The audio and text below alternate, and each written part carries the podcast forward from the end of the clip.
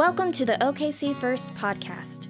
Together, we're learning to do three things friendship with God, friendship with one another, and open friendship for the sake of the world. For more information about OKC First, please visit okcfirst.com.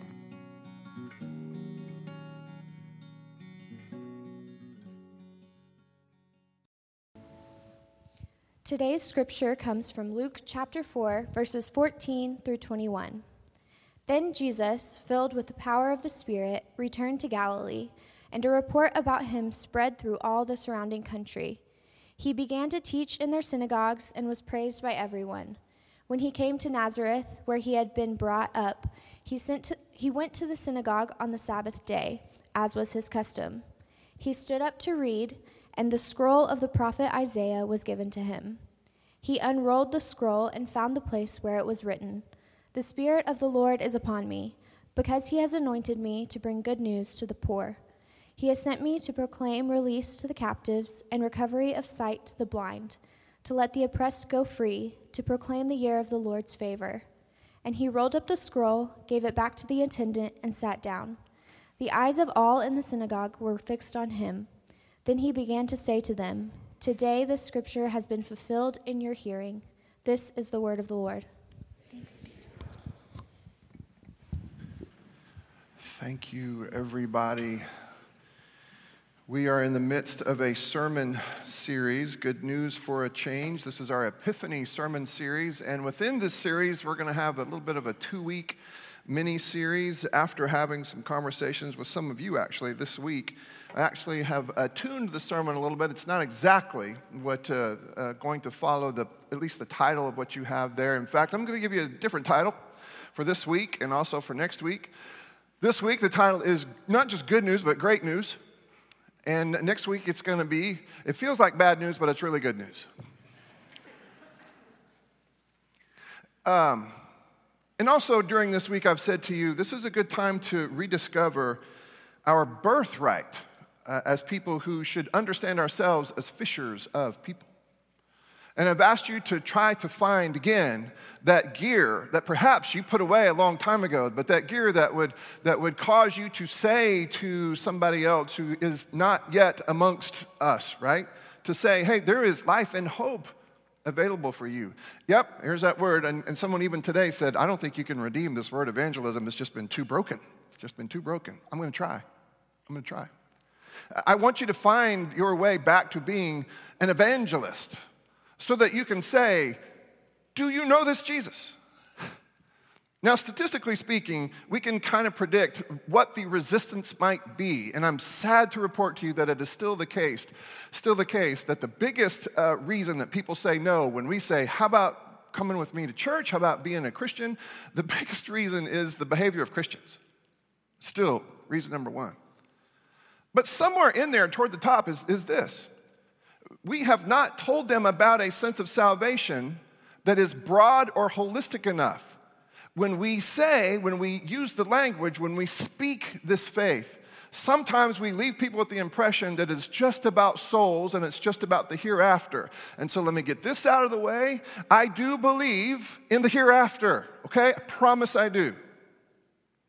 I believe in the hereafter if you notice a distinction or a difference between what I am saying to you and what perhaps a lot of us heard growing up, it's this I do believe in the hereafter, but I believe perhaps more in the here than what I've heard. Does that make sense? And I think, and I think at times our efforts in outreach and evangelism suffer, suffer because we don't pro- portray or tell the story of an evangelism that seeks to do more than just save your soul for eternity. It really wants to help salvage your life for your Monday people. So, is there someone? I'm going to ask you this question more and more and more as we go. Is there someone in your life, in your workaday life? Is there someone in your home? Is there a neighbor? Is there someone with whom you could share this story? And make sure as you share this story, capital S, with them, make sure that you are letting him or her know that this is not just about your soul, this is about your life. The God who wants to rescue and salvage your life. This is why This is why it's so important that we recognize, sometimes you'll hear this phrase actually God's priority for the poor. Have you ever worked with someone who was really poor? Our forefather in faith, John Wesley, used to say this that there is no sanctification, in other words, recovering the image of God, there is no sanctification without regular contact with the poor. And here's why. Ready? Because that's where God is. That's where a fuller definition of salvation is, right? You go to someone in abject poverty, they cannot afford for salvation, for the gospel to just be about a soul, right? When you're that hungry, when your life is marked by that kind of a dead end, by that kind of a tree stump, you cannot afford for the gospel to only be about souls. In fact, scripture mocks that understanding of evangelism. Scripture says, don't you dare be the person who says, hey, listen, God loves you desperately. I know, I know that you're super hungry, but I gotta go. But God loves you. Go in peace. No, the gospel, the good news, is great news because, because it is about whole lives, and no one knows that or needs it more than the poor. Some folks, maybe even some folks in the room, have worked very hard in the course of their Christianity to isolate, or maybe the word is insulate themselves from folks on the margins, from the poor. Uh, that's a, that's a mistake, because here's the thing God is where they are. God is where they are. Listen to the story from my friend Cameron.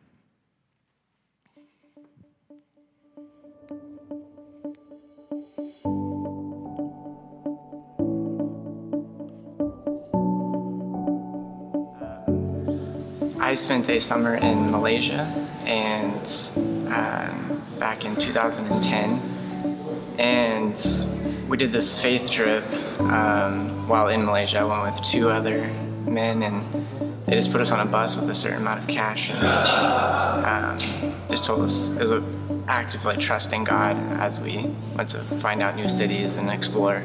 Anyway, there was one time where I was walking towards the bus station.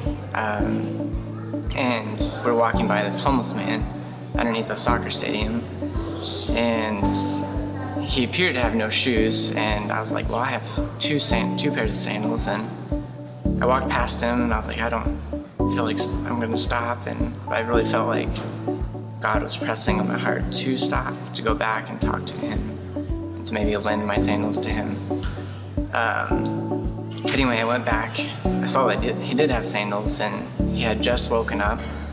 Um, and I said hi and the, um, Malaysian, and he said hi back. And I th- thought I was going to go serve him and do something like God wanted me to go um, be with him, but God surprised me by him serving me instead. Um, and the way he did that was the homeless man was sleeping on a cardboard box, and he pulled that cardboard box out towards me and offered me a seat on his cardboard box with him. So I removed my sandals and sat with him, and we proceeded to try and talk in his language, which didn't go very well, but um, I was really moved by um, God, God's way of surprising me and showing me um, what hospitality can look like. And um, you don't have to have a home or you don't have to have much of anything,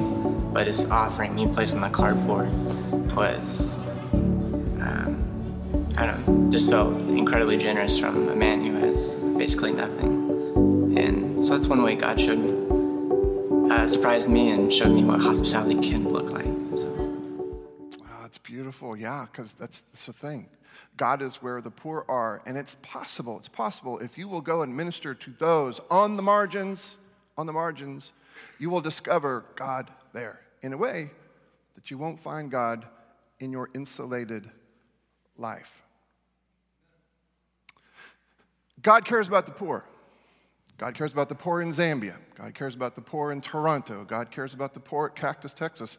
God cares about the poor right here in our neighborhood. God cares about the poor worldwide, and I am happy to report that God is accomplishing some things in service of the poor worldwide. Are things getting better out there? Now, be careful, be careful how you answer that question because you might betray, in the way that you answer that question, you might betray, betray your isolation or your insulation or your perspective that is severely lacking. Because if you watch our news of our country and our ridiculous conversations out there, you might get the impression no, no, no, no, things are getting worse. In fact, uh, you might be the one who says, no, things are getting worse, things are going to hell in a handbasket. And you might, in the process of being so caught up in your perspective, miss the larger thing that God is doing, and all God's people said. Okay, all right, that's pretty good. But look at this a few charts for you that were just uh, issued right after the turn of the year, the global poverty gap is nearing five cents. In other words, and this is brought to us by the World Bank, the World Bank says that the global poverty line is $1.90 a day. And that the rest of the planet has been living far above that, but now that global poverty line is shrinking, and that gap is shrinking. And so global poverty has really taken a dip and nosedive in the last several years. And all God's people said, Can we give God some credit for that? Yeah. We can't. God's on the side of the poor. The proportion of the world's population with uh, access to electricity has skyrocketed here recently. That's a good thing, right? That's a good thing. Uh, how about this one? The global adult literacy rate, we're nearing 90%.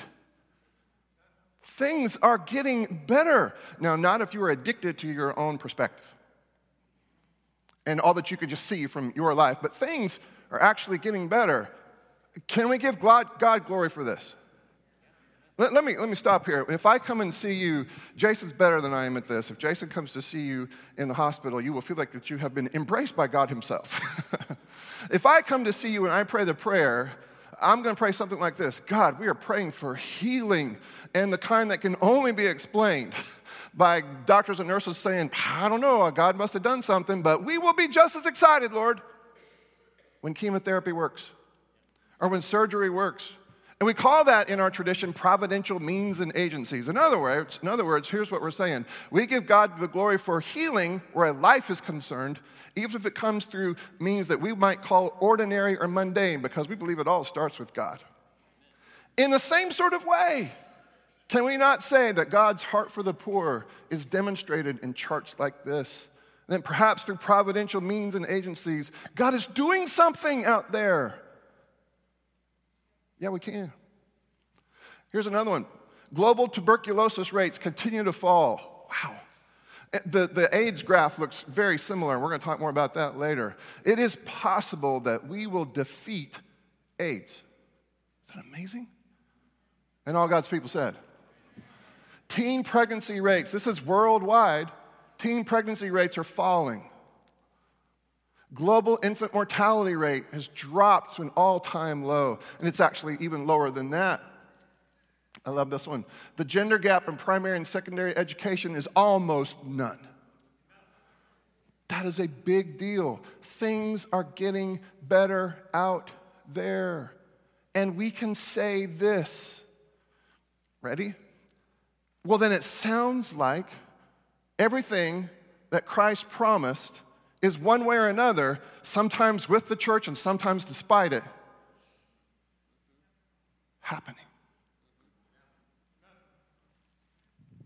When he came to Nazareth, where he'd been brought up, Jesus was a good church going boy. He was. We have real evidence for it. He went to the synagogue on the Sabbath day, as was his custom, right? He stood up to read because, because this is what happened. And this is not the temple, this is the synagogue where there was a lot of volunteer labor, frankly. Somebody would volunteer to read the scripture like Courtney did today.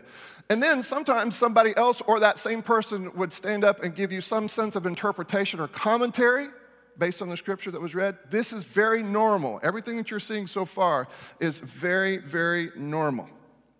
And the scroll of the prophet Isaiah was given to him, okay? Here's what he read It's Isaiah 58, some mishmash of Isaiah 58 and Isaiah 61. But before I read it to you, I need to tell you what these passages of scripture are trying to say. These Old Testament prophetic scriptures were saying this right out loud Things are not good, but there will come a day when the Messiah will burst onto the scene. And God, through this Messiah, will change things, and not just where our souls are concerned, but where our lives and our bodies are concerned. They would gather each week, and who knows, perhaps they read something like this all the time, all the time. Dr. Tash and I were talking about it this week. There may have been some semblance of kind of a lectionary that organized scriptures, and perhaps uh, a scripture so organized would have been just the perfect time for Jesus to stand up and say, Okay, let's read these passages of scripture about a Messiah, the anointed of God, who will come and change things change lives, particularly for people who feel like that they are amongst the poor and the marginalized and the downtrodden. And Jesus' audience that day, the people in the synagogue, more than likely understood themselves to be poor, marginalized, and downtrodden. And so here, what if you don't spiritualize these words? What if they're real? I just, I just want you to consider it before I read these things right out loud. Because something happens when you read scripture out loud, people. Before I read these out loud, what if you refused to spiritualize these things? What if you insisted that God knew what God was talking about such that they could be read as real life with skin on dreams for people everywhere? Ready? The Spirit of the Lord is upon me, read Jesus, because he has anointed me to bring good news to the poor. He has sent me to proclaim release to the captives and recovery of sight to the blind, to let the oppressed go free, to proclaim the year of the Lord's favor, which we believe is probably code for Jubilee. Jubilee, an ancient theological slash economic reality that went something like this. Every 50th year, so you would have seven cycles of seven years, then the 50th year, you would have this year of Jubilee, which, was, which would be in so many ways this giant creation wide do over. Debts would be canceled, Lands that were taken from you for financial reasons would be returned to your family. Everybody would be released from captivity, even financial captivity. Those of us with school loans, that sounds great, right? All kinds of captivity would be turned on its head. There would be ultimate liberation and ultimate freedom. Jesus is announcing Jubilee. Now, what if, what if this liberation and this freedom is not just for the soul?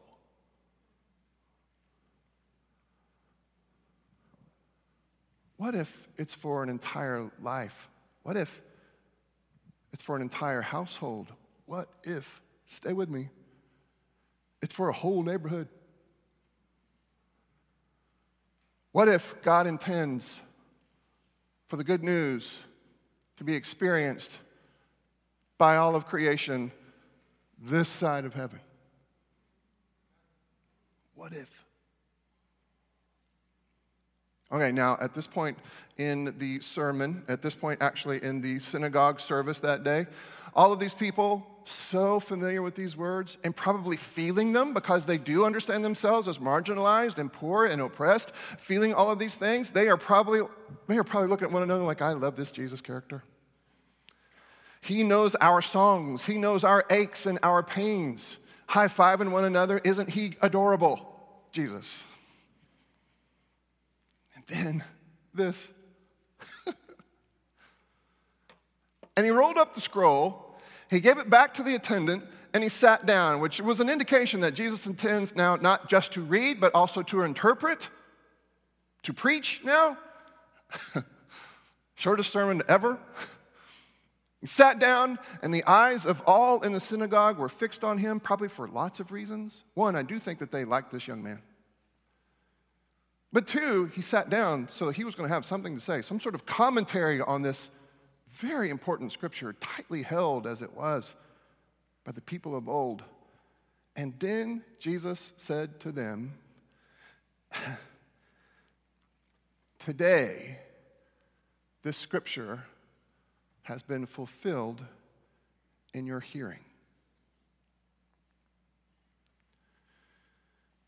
Now, next week's sermon, in comparison to this one, is ugly and so ugly that it's probably better pronounced ugly. That's next week's sermon. But this week's sermon, we get to sit and hopefully soak in at least a little bit of this shock and awe that this Jesus, that this Jesus would himself bring about this change.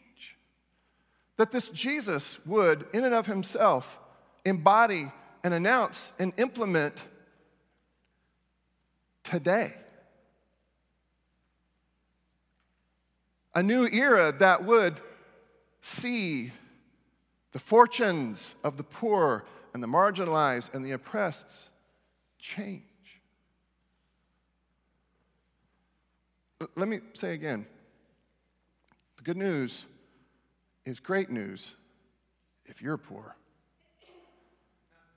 and you're marginalized and you're oppressed. And the good news is great news.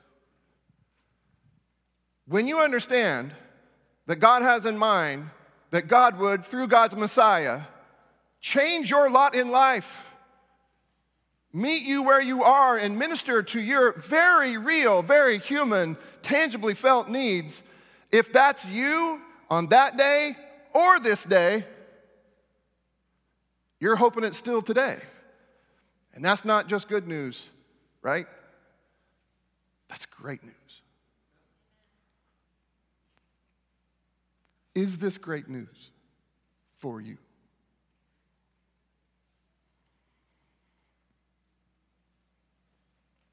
Again, I have to be careful. I'm, I'm, showing great restraint. You don't know it. I'm showing great restraint not to preach next week's sermon.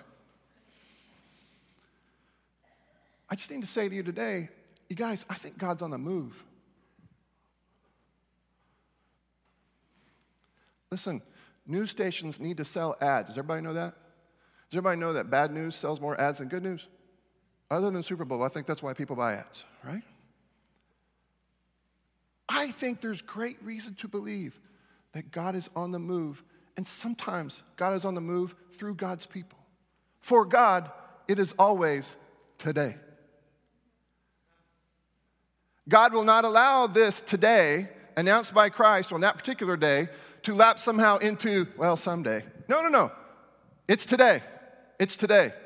And God sometimes will, because of the people of God, who will put literal skin and flesh on this today, sometimes God will forcefully move forward that particular agenda. And you can see it in Oklahoma City if you know where to look, and you can see it in Oklahoma. You can see it on an international basis. If you know where to look, you can see that God is forcefully advancing God's causes because, you guys, we're gonna beat AIDS.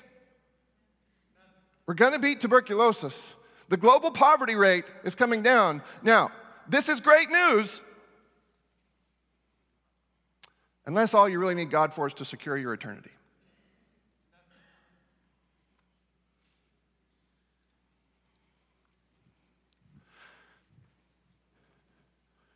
I know a lot of Christians. Okay, ready? Stay with me who claim Christ as their Savior, meaning this Christ has somehow cared for their eternity, salvaged my eternity. I know a lot of Christians who will claim Christ as Savior, but not claim Him as Lord.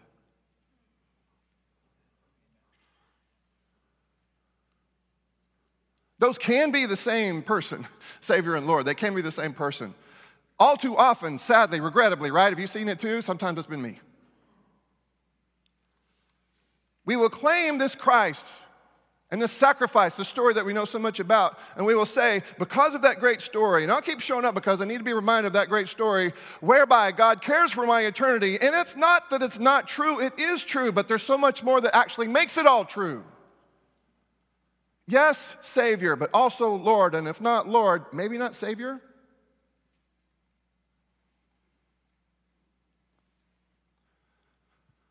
Dear God, do not let us be people who will wear all of your t shirts and your jewelry so that we can claim you as Savior without allowing you to be Lord.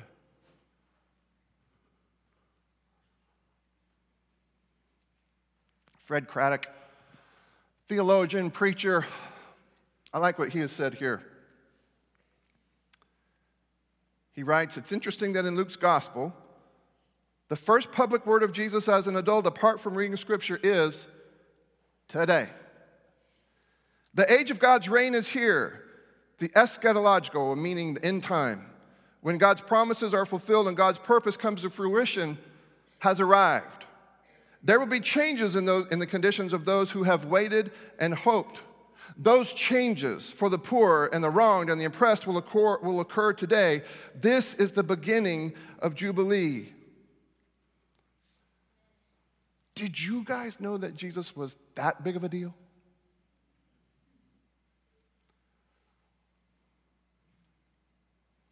Wait, did you guys know that Jesus was that big of a deal? We've all kind of known, especially those of us who have been raised in the church, we've all kind of known that Christ had it in him to take care of souls. Out of Attaboy, Jesus. But did you know that God through Christ, and man, we hope through the body of Christ, is also in the business of salvaging lives.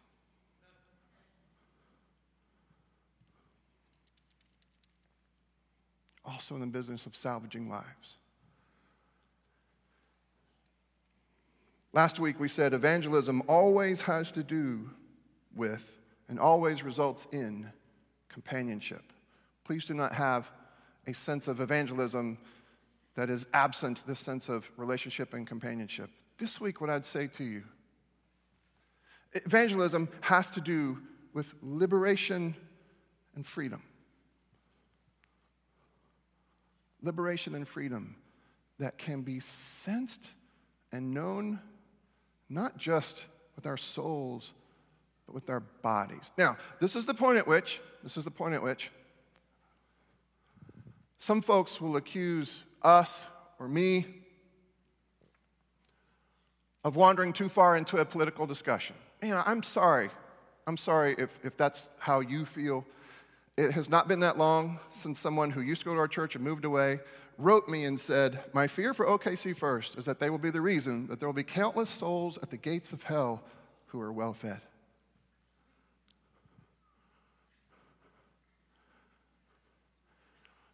I didn't write this back. I should have. You know how you know how you do, like in the midst of an argument, you're like, you kind of do this and you're ready to say something, but nothing really comes out that's of any use to you. But you think about it 30 minutes later, it's like, oh, I wish I would have said this. Here's what I would say. Yeah, me too.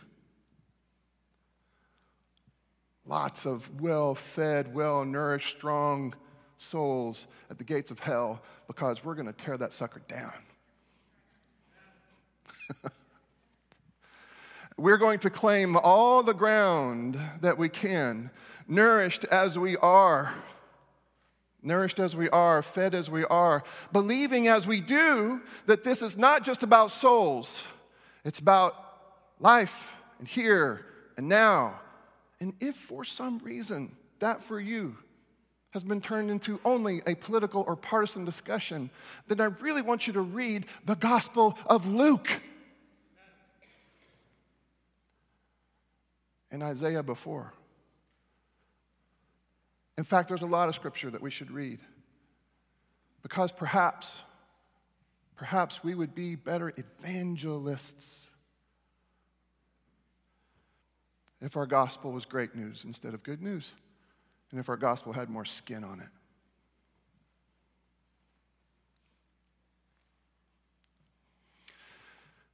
Jesus, in fact, absolutely, without a doubt, did come to secure some sense of eternity for us. That is without question. The hereafter is of great importance to our God and to our Savior, as is the here and now. As is the here and now. Have you ever ministered to the poor? Here we will give you ample opportunity. I feel like we, we try to give you ample opportunity. I don't, I don't want you to understand it, though, as a sort of a one off. Well, I'm going to tick this off my calendar. I'm going to do it once a month for 30 minutes. We'll take that if that's all you've got. We'll take it. We'll take it, right? But here's what I hope happens I hope that you are so regularly concerned with the plight and the trajectory of the poor that you are sanctified, that you are remade in the image of God. That slowly but surely, what it is that God aches for in the world would take over your aches and pains and your dreams and plans so that you recognize that you, in fact, as a member of the body of Christ, are doing what you see Christ doing. But, John, I have a job. and by the way, with my job, I make quite a bit of money, and I am helping to move the church, and we are quite grateful. We are absolutely grateful. It does not change the call of God on my life to tell you, and the call of God on your life to hear it when God calls all of us to the margins in service to the poor. I played this video for you not too long ago, but it just is so good, I'm going to play it for you again. All of us are here, are all searching our souls for how to better serve our family, our community, our God. The one thing we can all agree, all ideologies, is that God is with the vulnerable and the poor, and God is with us if we are with them. That's what God's doing, that's what He's calling us to do. People of faith, let's get involved in what God is doing. Churches started organizing, petitioning on AIDS and global health. Governments listened and acted. But there's so much more to do. This is not about charity, it's about justice. We hear that call in the One campaign For the girl in Africa who gets to go to school, the African entrepreneur who can start a small family business, the AIDS patient who gets her medicine. On we go in the pursuit of justice, united in the belief that where you live should no longer determine whether you live.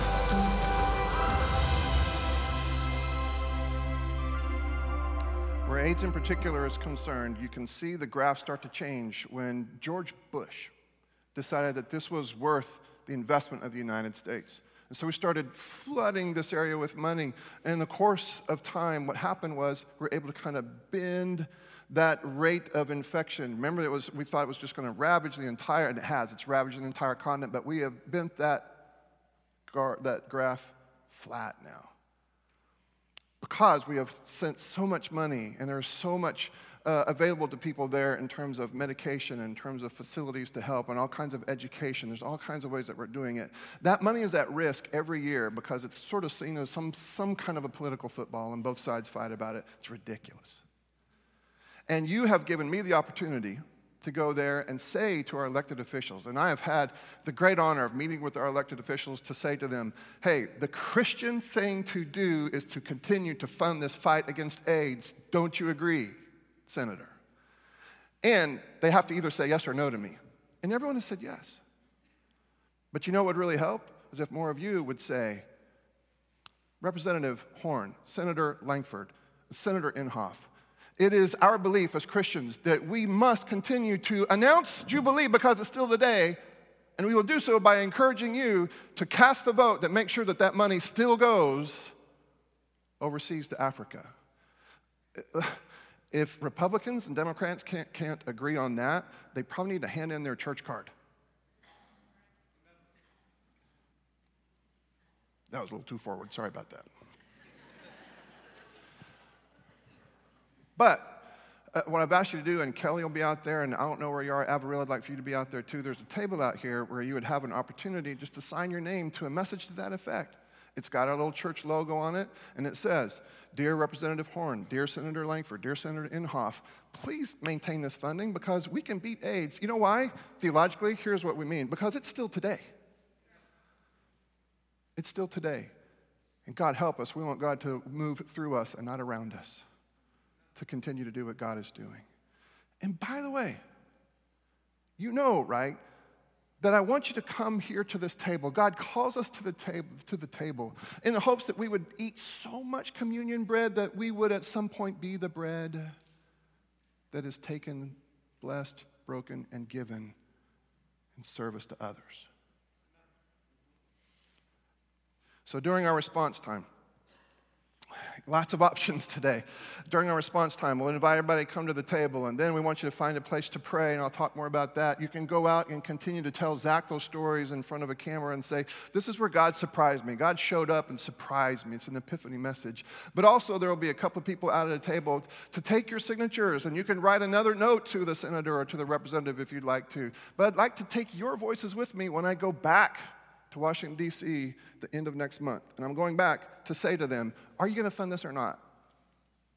I'm going back, and I'd love to take you with me. If you're going to help us, please come and help us to set this table. Heavenly Father, bless these elements. And God, with these elements, strengthen us so that we might have just enough strength to help move this conversation forward so that it can still be today, not despite us, but because of us. Give us enough courage and energy and imagination as we approach our own lives that we could see clearly enough to help you as you insist that the gospel is about bodies and not just about souls, that it's about the tangible and not just the intangible. Use the bread and the cup and somehow, God, make us into this bread that is given in service to the rest of the world. In other words, God, may it be today through us. In a moment, I'm going to ask you to stand to your feet, to exit your pews to the left, and to come forward with your hands cupped to receive these gifts of grace. As you approach someone holding a plate of bread, what will happen is this someone will snap off a piece, hand it to you, and say to you, This is the body of Christ broken for you, but don't eat it just yet. Instead, dip it into the cup. Someone standing right there will be holding a cup. When you do, that person will say, This is the blood of Christ shed for you, and then take and eat. And then find a way to respond. Now, some of you will want to come to one of these front padded altars. If you do, we will assume that you are there for a prayer for healing, and someone will meet you there, anoint you with oil, and pray that prayer for healing. If you come to one of these front altars, we won't assume anything, but somebody, probably me or at least me, will come by and touch you on the back, the head, the neck, just to let you know that you are not alone, because you're not alone. You may want to come and dip your fingers into this water to remember the moment of your baptism you may want to go all the way to the back where Zach is and tell the story of when God surprised you with God's presence. And you may also want to go back there and go ahead, and I'm sure Kelly and Avarilla will want to take communion first, but you may want to go ahead and put your name there. Yeah, I, I want to be a part of today. I want to be a part of today. And I would urge you, Senator, to help us to still be a part of today. Or you can do none of the above, and I promise God will still love you, and I will too, most likely. I will too, because sometimes we're just not ready. In fact, you don't have to come down. While you're invited, and everyone is, everyone is, you're not compelled to do so. Please know the hospitality of God and the people of God today. It was on the night that he was betrayed that our Savior took bread blessed it and he broke it and gave it to his disciples, saying, This is my body broken for you. And every time you eat of it, remember me. Later on, he took the cup, held it up before them, and said, And this is my blood, the blood of a new covenant. And every time you drink of it, remember me. And now, all across the sanctuary, if you would, stand to your feet. Exit your pews to the left. Come forward with your hands cupped to receive these gifts of God meant for the people of God.